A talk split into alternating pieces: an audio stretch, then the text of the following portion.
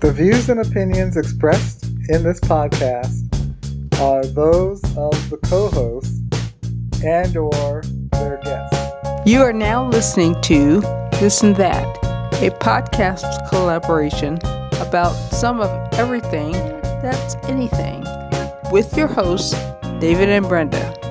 Now, let's get to talking about this and that.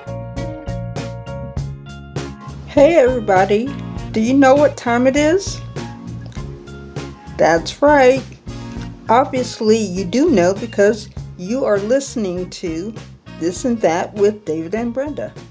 Yes, coming to you live from Podcast Land Studio. It is episode 53 of This and That with David and Brenda. You are listening to the voices of Brenda, otherwise known as Miss Bren Bren. And this is David, aka Dr. David, aka the Professor. Today is November 23rd, 2020, and we are excited to be with you for another edition of our eclectic podcast where we talk about some of everything that's anything. We are once again extending our warm greetings to the listening members of This and That Nation all across the globe. So, why don't we get things started with our shout outs like we normally do? So, let's start with some shout outs here in the U.S. First off, Hampton, Virginia, Philippi, West Virginia, Richardson, Texas, Norman, Oklahoma.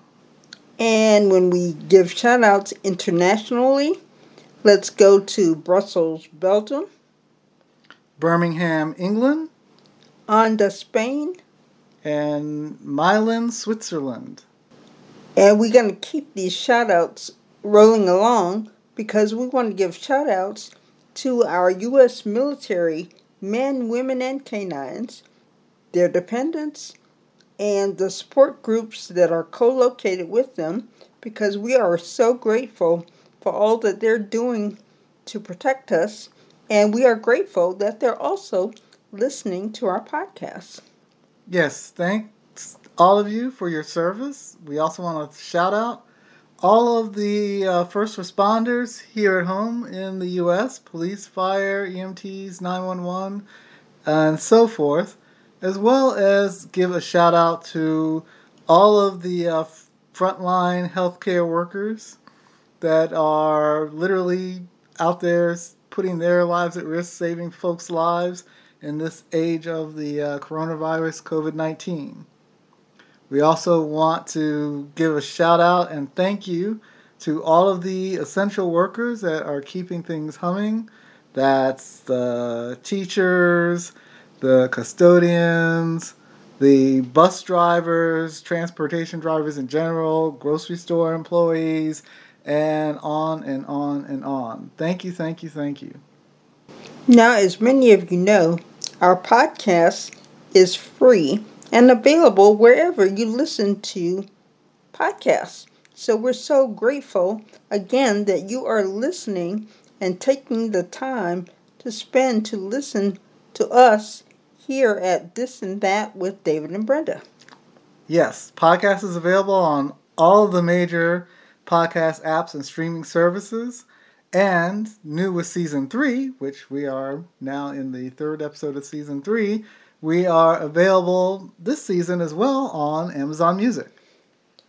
Right, and that's just one of many on demand locations where you can pull up a chair, prop up your feet, kick back, and listen to all that we have to share on this and previous episodes of This and That with David and Brenda. Right.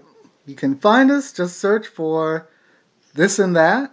So that is this ampersand that, all nine characters together, or this ampersand that, space with space, David, space ampersand space Brenda.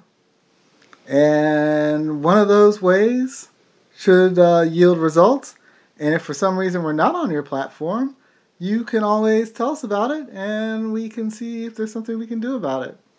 And how would they tell us about it? Ah, they would send us email, and that email would go to our official email address for the show, this and that at aboutgreatercincinnati.com.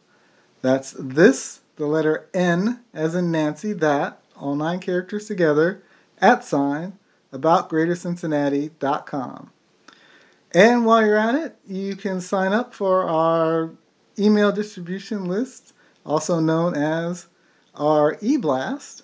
And in our e-blast, we talk about what's coming up on the show, plus we have extra goodies that don't make it into the show that we talk about there.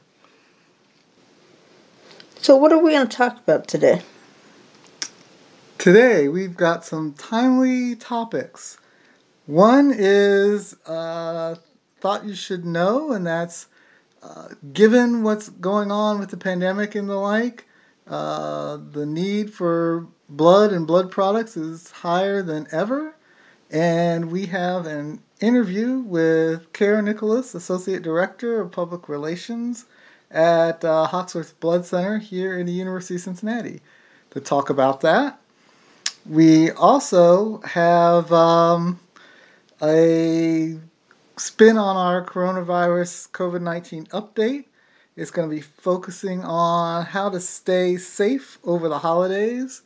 We have some uh, excerpts from a radio interview that Dr. Uh, Melba Moore, Cincinnati uh, Health Commissioner, conducted, and um, we'll be playing bits of that and putting in our own comments based on research, CDC guidelines, etc. That is the show for today. Well, like you said, this is all very timely, and um,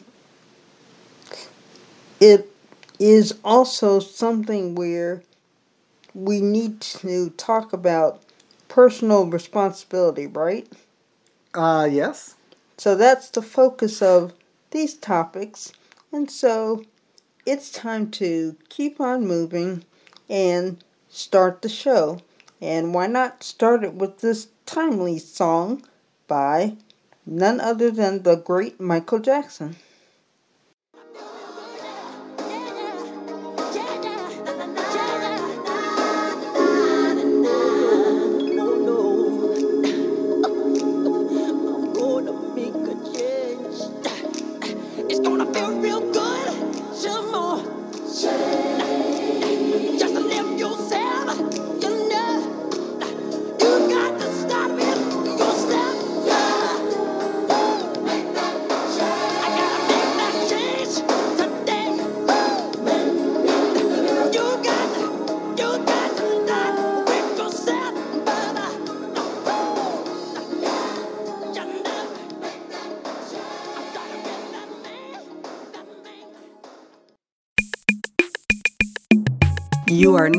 Listening to This and That with David and Brenda.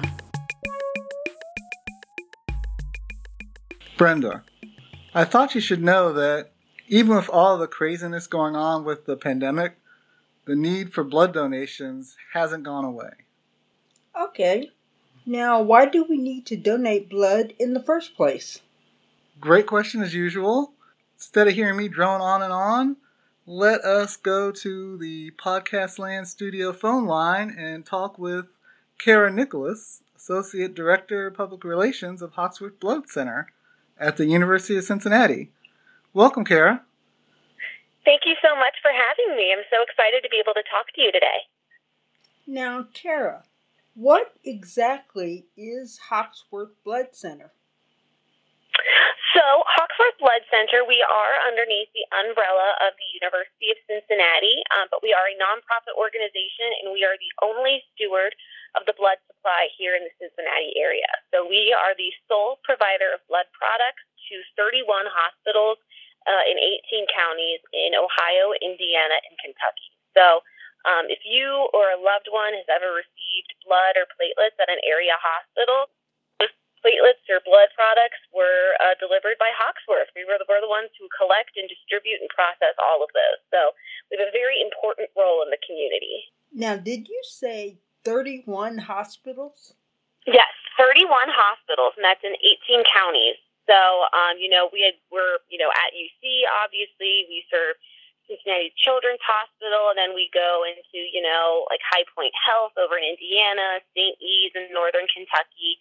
Uh, but yeah, so we serve a lot of different hospitals in the area and uh, in 18 different counties. So our, our reach is pretty widespread, and it's a, you know, it's a big, a big mission that we have to provide all of those necessary blood products. But it's one that we're very happy to do because it's such a, a, a critical service that a lot of people don't really think about. Yeah, now that is a very uh, critical service. So, how do you go about getting the amount of blood that you need for um, all these hospitals that you service? Now, that is a great question. So, a lot of people don't actually know this, but uh, we have to collect at least 400, but preferably 450 uh, units of blood products every single day just to meet the demands of the hospitals that we serve. So, you know, we have standing orders where we will ship certain numbers of, you know, O positive or A negative to all of these hospitals. And uh, we need to collect over 400 units of blood every day to, to meet those demands. And that's not even counting, you know, situations like traumas or mass casualty situations where the need would skyrocket. Um, so we rely on the generosity and time of volunteer blood donors. Um, blood is a very valuable resource. It cannot be created in a lab.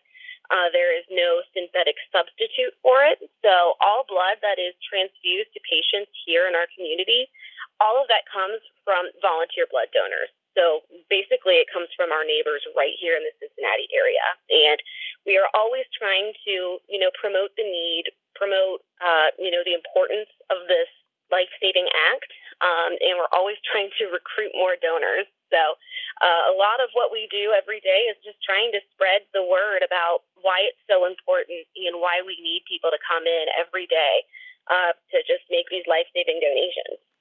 Wow. Now, uh, given all all the blood that's needed, all these units, um, how long does a unit of blood actually last? Is there like a the equivalent of like a use by date for blood, or yeah, yeah, so um, once you, this is a great question.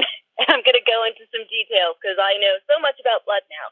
Um, so a standard unit of whole blood, so that's typically when you just come in and you sit in the chair for about 10 minutes and you fill a bag of blood and it's your blood cells, your, your platelets, your plasma. Um, units like that, so whole blood or red blood cells, can actually be stored on a shelf for up to 42 days. So um, that's really important because, you know, we can always keep our shelves stocked. We can hold on to those blood products for a couple weeks, which is really great. Uh, but then you get into things like platelets. Platelets are, um, that's actually what I donate. They are a component of the blood that is really important for clotting. Um, and a lot of patients who are undergoing treatment for cancer, uh, you know, going under radiation or chemotherapy, they require a lot of platelets because that treatment for the cancer, you know, kills cancer cells, but it can also just demolish your blood cells. Um, platelets are really important, and those actually only have a shelf life of five days. So once that, that unit of platelets has been donated, uh, it's basically it goes through testing and processing, and it's pretty much already earmarked for a, a patient in an area hospital. Um, Cincinnati Children's Hospital is actually one of our, our biggest users of platelet products, just because of all the great work that they do with pediatric cancers.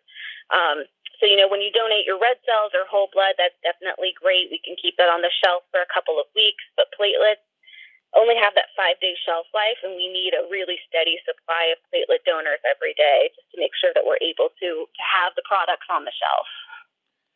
Wow, and, and, and how often can somebody donate whole blood or platelets? I mean, is there um, a, a time lag that has to happen in between that donation?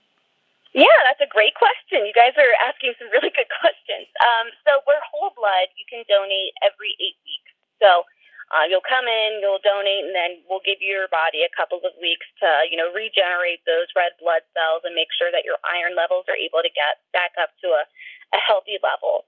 Um, with platelet donations, you can actually donate every two weeks. Um, so that's really cool. We have a lot of people who, you know, are maybe retired or not working full time, and they will donate platelets every two weeks. and um, you know they're getting up to 50 or 60 gallons of donated blood products over the years, which is pretty crazy. Wow. yeah. That's, That's a, a, that's that's a lot.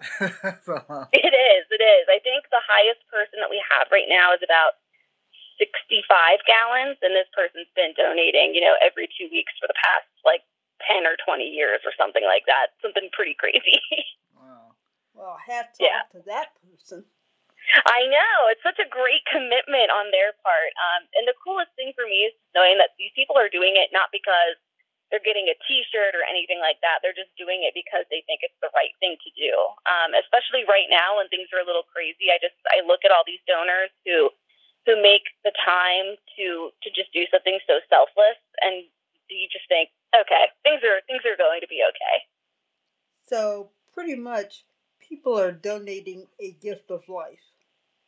Absolutely, on a hundred percent. Um, I've it's it's really it's it's unbelievable to hear the stories of people who are only here today because of, of blood donors. Um, the one story that always sticks with me was a young woman, not older, not much older than I am. I think she was in her late twenties or early thirties when this happened. Um, she was in a fender bender on an icy road and got out of her car and another car, a truck actually hit a patch of ice and hit her going 60 miles an hour. And she got caught underneath the truck and dragged on the on the pavement for 80 feet. And the only reason that she's alive and able to tell this story is because she received like hundreds of blood products in the hospital over the next couple of weeks. Um, and those were only available and ready to be transfused because someone five days ago or two weeks ago said, you know what, I have an hour of extra time. Let me go to my local Hoxworth and, and donate today. And that's that's just really unbelievable and uh, so impactful to think about that.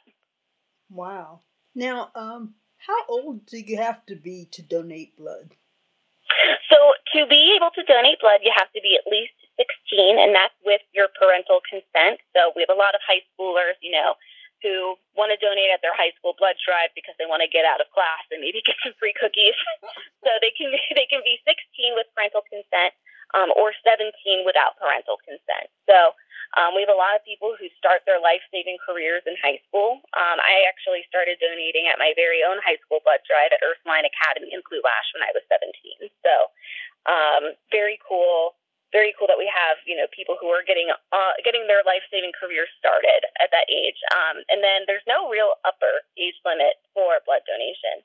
Um, we have people who are in their their 80s or even into their early 90s who are still donating because as long as you're healthy and you meet all of the eligibility criteria, um, you can you can donate as long as as long as you meet those those guidelines.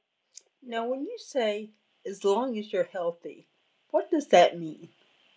That's a great question. So obviously, we only want you to donate if you're feeling generally well and healthy. So no, no cold symptoms, no sore throat or fever or anything like that. Um, you know, there are some conditions or illnesses that would that would you know prevent you from donating. Obviously, things like hepatitis, um, cancers, and things like that. You won't be able to donate until you are cleared of the disease. Um, so, for instance, if you are a breast cancer survivor, you will need to have been treatment free and cancer free for at least a year before you're able to donate. Um, but that being said, there are a lot of conditions where people think they can't donate blood uh, when they actually can. So we have a lot of people who say, "Oh, I'm a diabetic, I can't donate blood," and that's not true. Uh, people with diabetes can actually donate as long as they've never used uh, bovine source insulin, which hasn't really been used since I think like the 80s.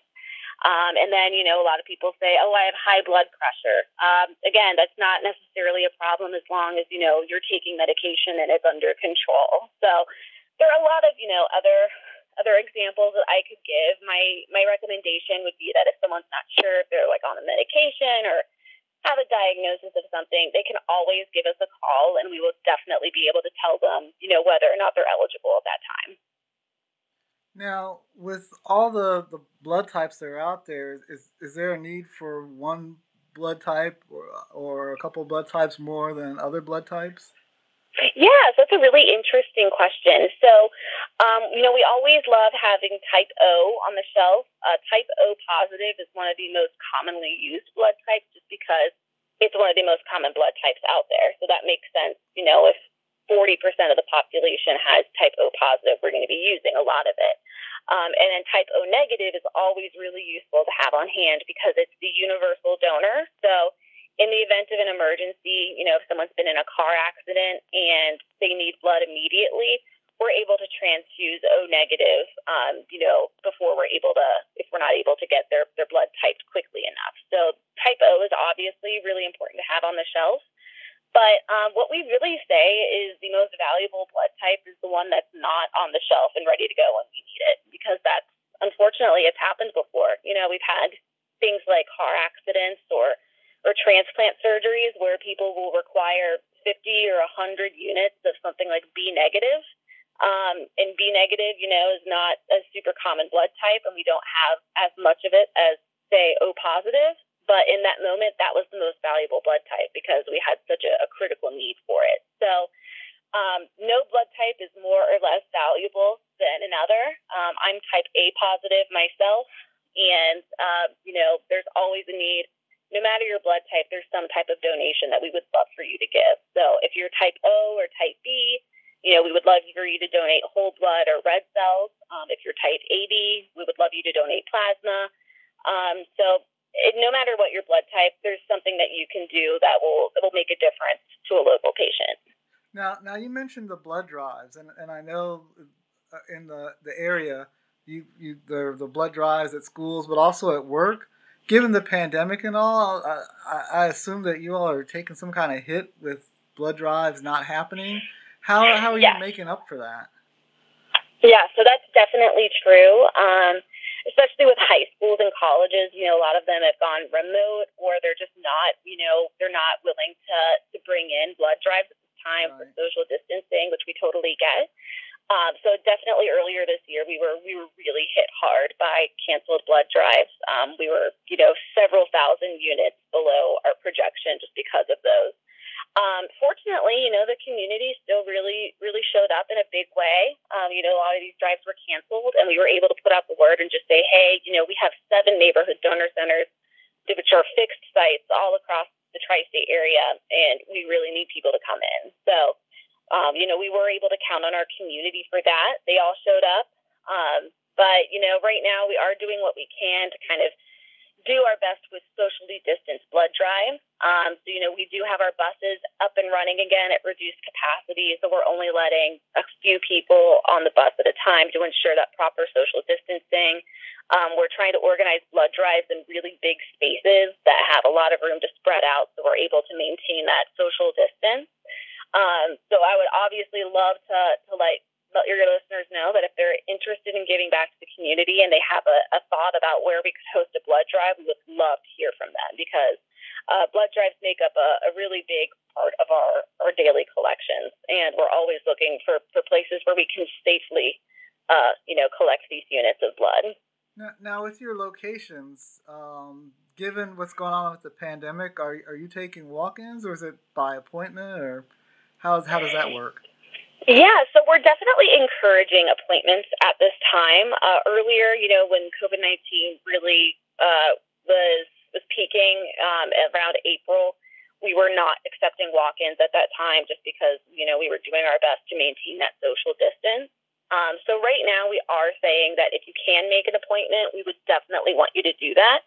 But we also understand that some people just have really erratic schedules and maybe they can't commit to a certain appointment time. So, um, you know, people are always welcome to come in and see if we can fit them in, but um, it's not guaranteed. If we have a very full schedule, we're not going to want to put anyone at risk or get people too close together. So, um, what I always recommend is to is to schedule an appointment or just give us a call. You know, if you decide that you have an hour that day, you can give us a call and we can look at the schedules and see, you know, maybe there's uh, a half an hour in the middle of the day where we don't have any donors signed up. So we would encourage you to maybe visit at that time. So definitely uh, appointments if you can, but we're we're flexible with walk-ins right now because we don't really want to turn away anyone who's who's willing to give blood.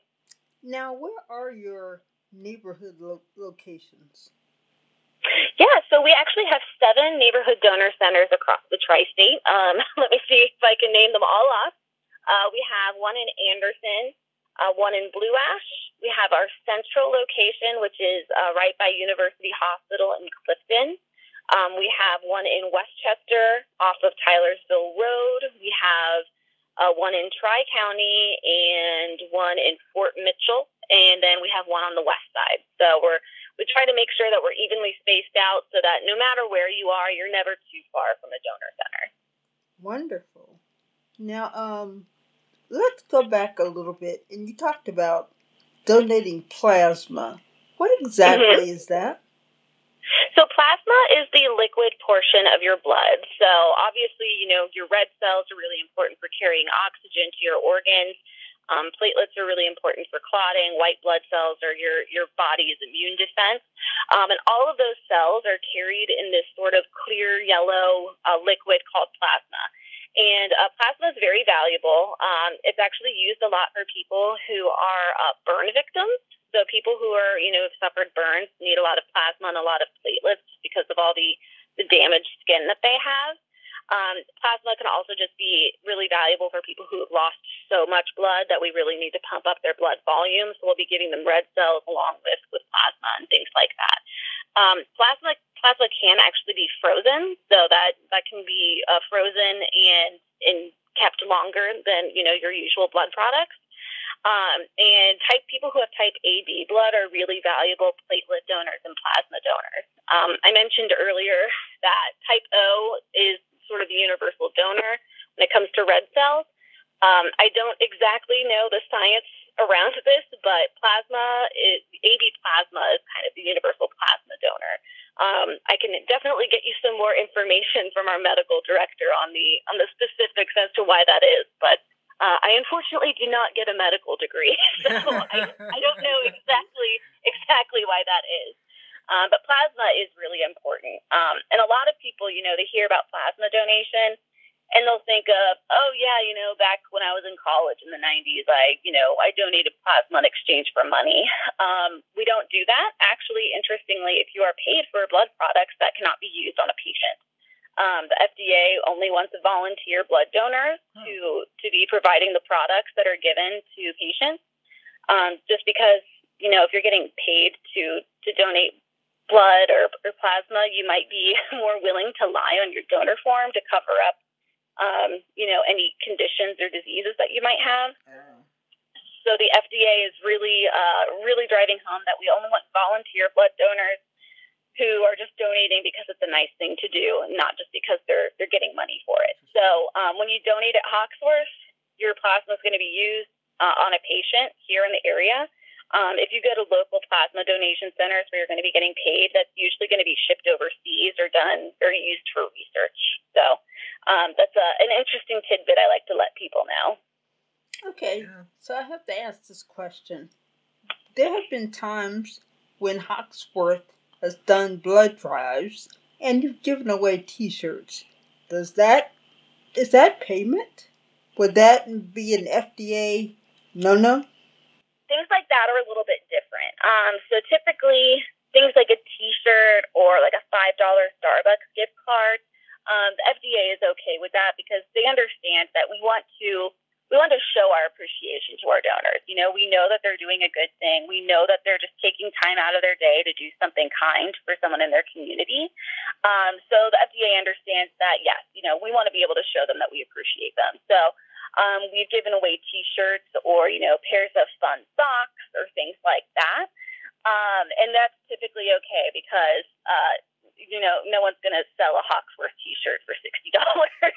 so as long as they're not able to, you know, to take those items and kind of turn them into into cash magically, the FDA is a little flexible on that because they do understand. You know, we want to make sure that our donors feel appreciated because what they're doing is uh, an unbelievable act of kindness.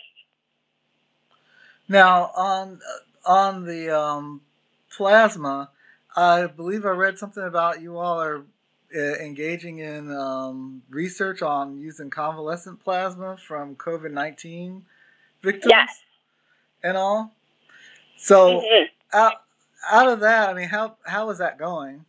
Number one, uh, it's going you know. really, really well. Um, and this is just so exciting because obviously, with, you know, the rise of the COVID 19 and the increase in cases that we're seeing, people are so desperate to find, um, you know, a treatment or a cure.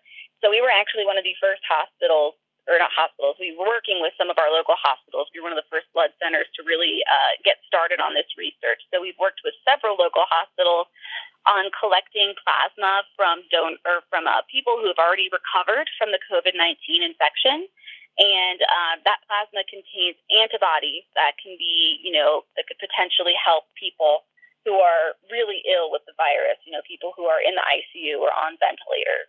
Um, and obviously, this is, you know, still under research. We're still getting valuable data, but um, what we've been seeing so far is, is really promising. Um, it sounds like people are, you know, we're, we're seeing that reduction in mortality uh, in the people who have received plasma. So um, that's really exciting for us.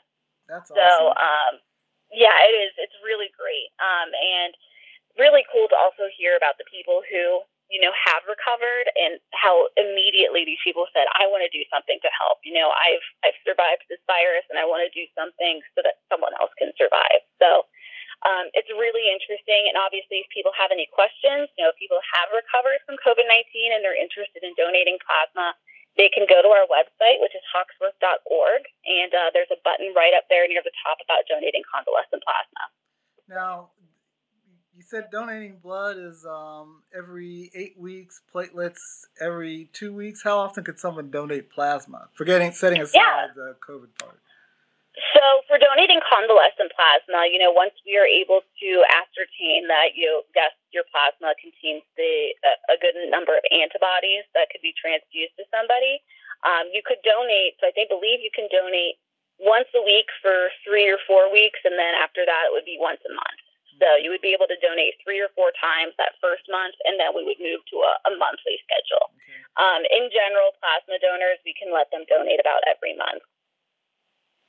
Okay. okay. Now, how again can people get more information or get in touch with uh, Hoxworth?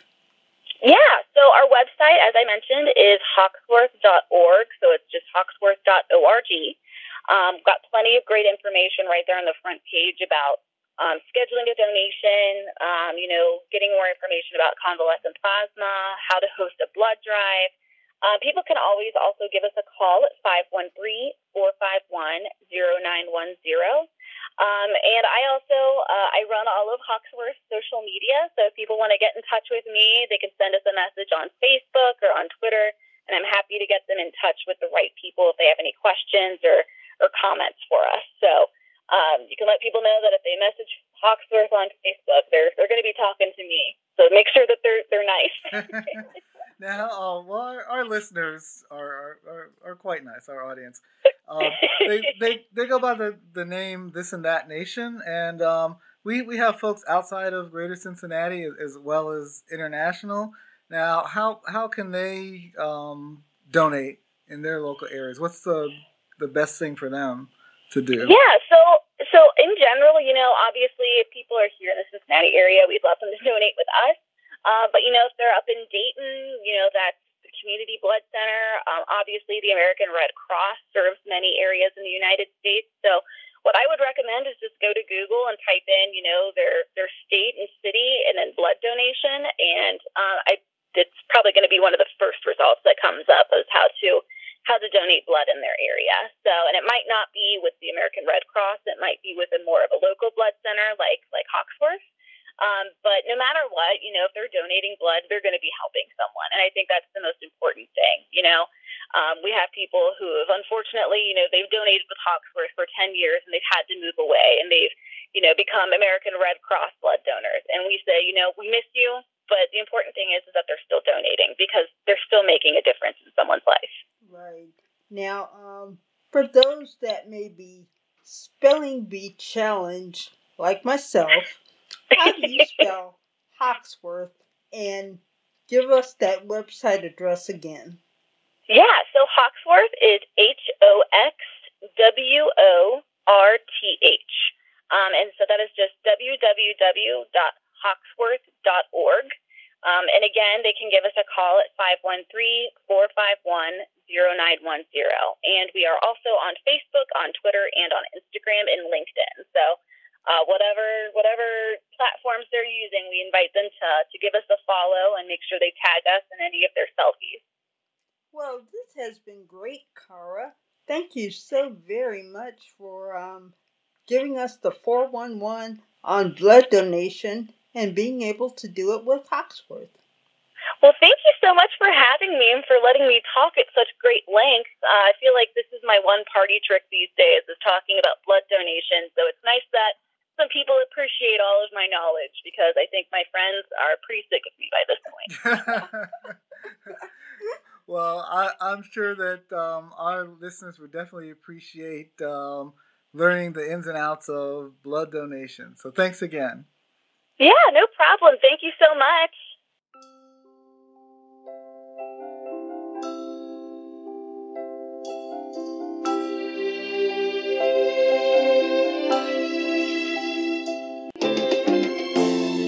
All the wonderful, the marvelous, and the glorious things of all. I'm so thankful. that I'm alive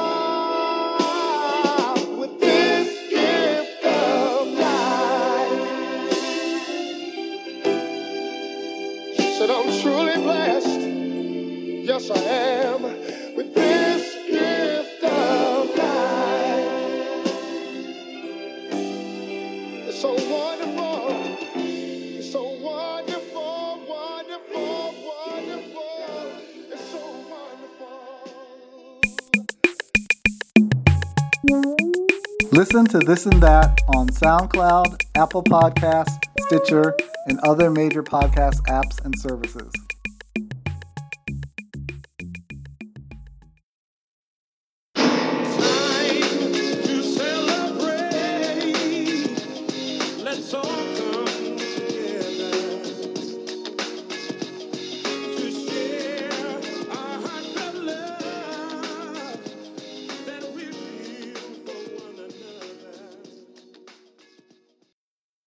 The holidays are coming. Yes, indeed. And um, just like it says in the song by The Sounds of Blackness, Soul Holidays, it's a time to celebrate, spend time with family and friends, and partake in good times, good food, and good fun. Well, yes, under normal circumstance, that would absolutely be the case, but this is the year of the coronavirus, so of course, um, your mileage may vary, as I like to say. So, are you trying to imply that we are embracing a new normal? Well, I don't know if it's a new normal, it's a temporary normal. Um, and to get specific about it, right now, as folks know, or they should know, we are in the the throes of a fall winter surge, and it's not just here in the U.S. It is across um, definitely the entire northern hemisphere. The U.S. is raging, literally raging out of control. Hate to say, we crossed the 12 million official number of coronavirus cases here in the U.S. this weekend. Of course, the unofficial number is probably much, much higher. People who are going around undiagnosed, asymptomatic, etc. Um, over 257,000 deaths now in, in the US alone. Globally, almost 59 million folks officially have been uh, have come down with COVID 19 coronavirus infections, and globally, 1.4 million deaths attributed to uh, the coronavirus. So you can see here in the US, we are almost a quarter of that number, which is just insane. If anyone had said way back in February, March, we'd be where we are today, I would have said that they were sadly mistaken, that we would not get to the point we're at. So, records of COVID 19 are basically being broken on a daily basis. In every state, yes. And by records, we're talking not just number of cases, but hospitalization. I mean, the COVID deniers are still like, oh, there's a lot of testing. That's, why there's all these cases. Well, no. When you look at the numbers, yes, testing has gone up across the U.S. Testing's gone up 43%. The number of hospitalizations has gone up almost 200%. So, I mean, just look at the numbers, do the math.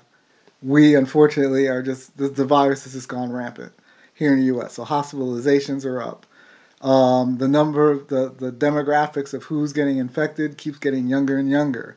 Folks are still under this misimpression, a lot of people, that this is a, you know, old folks disease or whatever. No, no, no, no, no. I mean, this is affecting everybody. Um, and could go on and on, but it's just completely widespread across the U.S. They also seem to be under uh, the misimpression that um, there isn't a surge going on and that basically we do business as usual. And I'm saying that because of when I look at the pictures of people that are getting ready to board airplanes and get ready to go spend the holidays with their loved ones and family members, it's just um it's ridiculous. I thought that too until folks in the media, print, TV, etc. When you talk to the folks traveling, most of them understand it, but they're un- they they understand that there's a surge, but for whatever reason, they think that it's okay.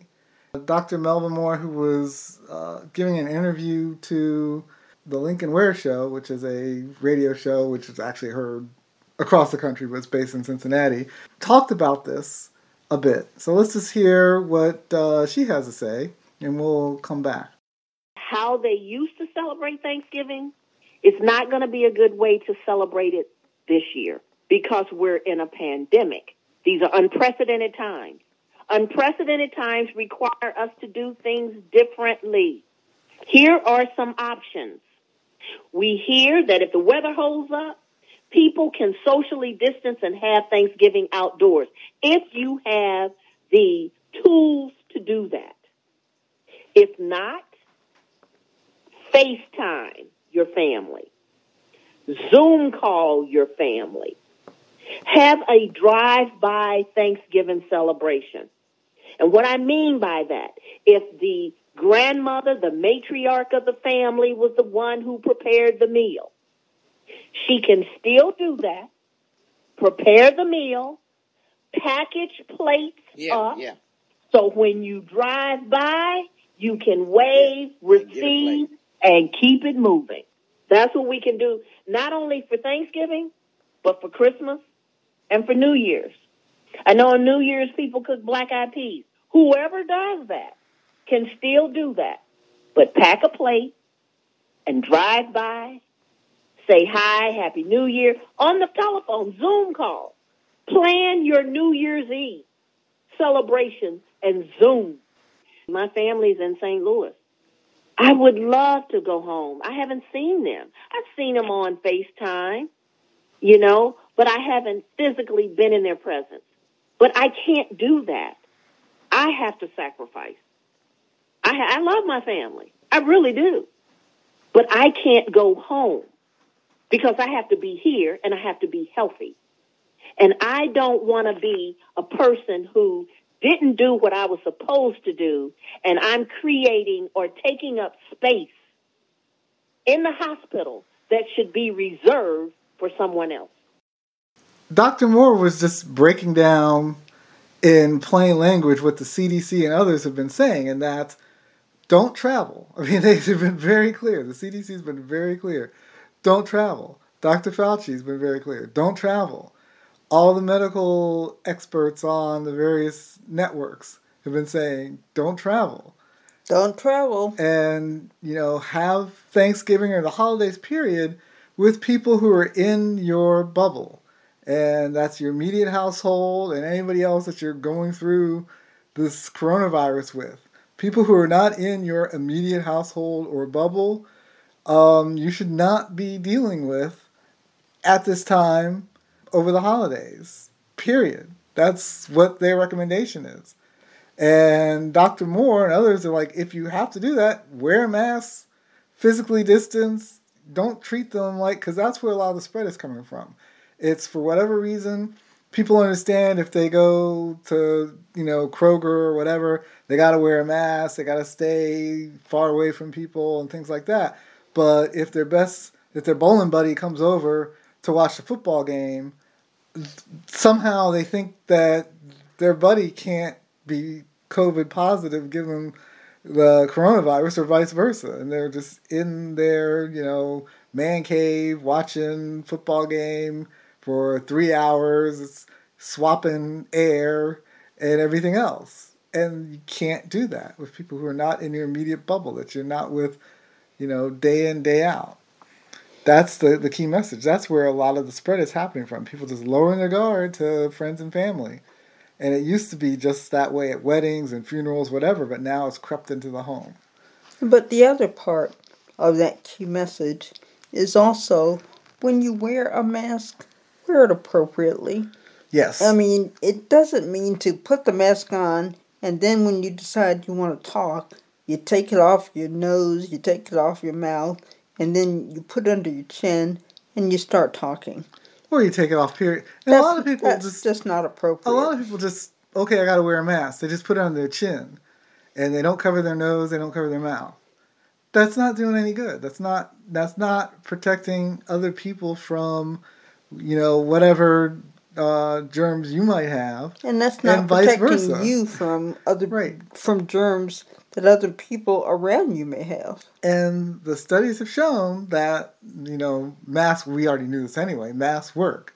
Because, again, the whole reason why you look at healthcare professionals, for centuries, healthcare professionals have been wearing masks uh, so that they don't spread their germs to other folks. They, they scrub themselves, they they go in the operating rooms, they're wearing masks, they've scrubbed down, they've got gloves, they cut people open, they operate on them, and those people do not pick up some infection from whatever those folks operating on them had.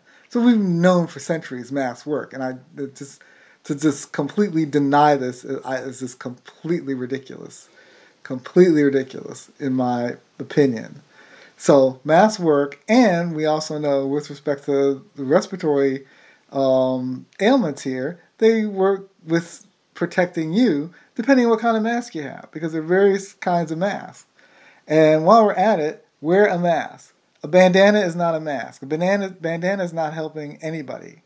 Um, your your your particles are going right through that fabric, and vice versa. You know, vice versa. You're sucking in other people's stuff. Um, the cloth mask, you want to make sure that it's tightly woven and you've got multiple layers, things like that. Um, I would say because things are rampant, you want to at the very least have on a surgical mask.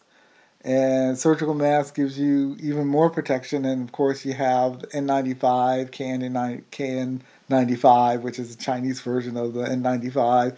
And then the Europeans versions is what FFPA, I think that's what it's called, or P2. Uh, you want to have, you know, my opinion, if you can get get to that level, you're definitely protecting yourself as well as protecting others. If you can, but at this point, because things are so rampant, you want to step up your PPE mask game. Um, that's what a lot of health experts have said, and it's just this kind of common sense right now because certain parts of the country, it's you know one out of two people have coronavirus who are getting tested. So, in addition to wearing your mask, um, and like we said, don't travel, meaning even if you live within the state, within the city, outside the state, stay at, at your own place and have your Thanksgiving meal with your immediate, in your bubble, in your home family. Um, because when you go outside, like was said earlier, and introduce this yourself into other people's households, you may be introducing COVID 19. And a year from now, when you're celebrating Thanksgiving again, you may not have an extra seat at the table that's being filled by a family member that contracted COVID 19 and succumbed to it. So there are other ways to do your Thanksgiving meals, whether you do it through video chats, whether you talk to folks via phone. There are other ways to interact without being physically in the same place, sharing the same air uh, with each other. Yep, like Brenda says, um, Zoom calls, you know, Skype, WebEx, FaceTime, and so forth. That this is where these technologies can be used to get creative and have a virtual Thanksgiving. Everything else is pretty much virtual this year. We need to continue doing that so that next year, hopefully, we can all get together.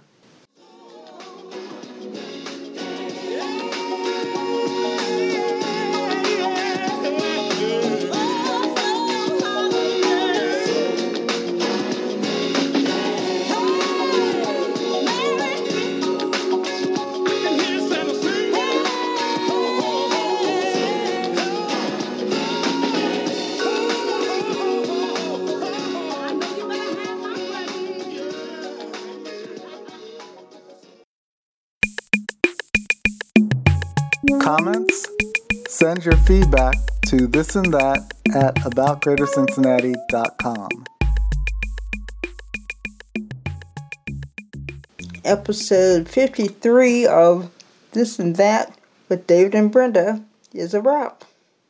Yes, time to seal it, package it up, and upload it to the cloud.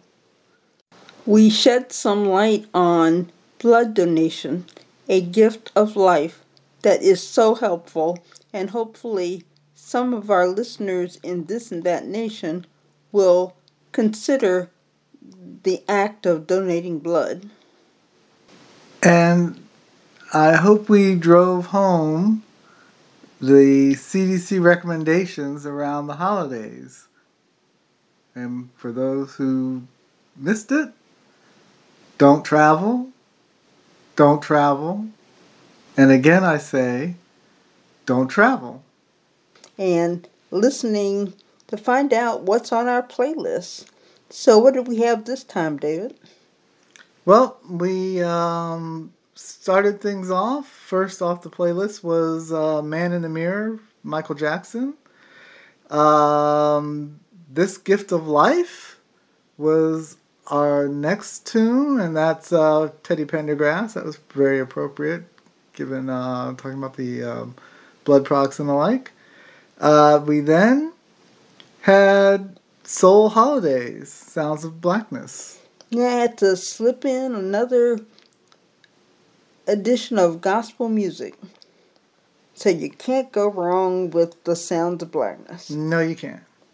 So again, we're coming up on the holiday season, and we hope that everyone will take the time to um, make the choices that are, are appropriate for protecting themselves and family members because we don't want this to be your final holiday that you spend with family and friends. That is 100% correct. We want everybody to be able to get together next year, so stay safe, be virtual this year. So until our next podcast, all the best. Stay woke. Peace out. Bye, folks. You have been listening to This and That, a podcast collaboration about some of everything about anything. This has been hosted by David and Brenda and is presented by AboutGreaterCincinnati.com. Music by Poddington Bear. Please subscribe to our podcast so that you can stay up to date about future episodes. If you have any comments or suggestions about this episode, future episodes, interested in sponsorship and or advertising, please email us at this and that at aboutgreatercincinnati.com. All rights reserved. Thank you and all the best.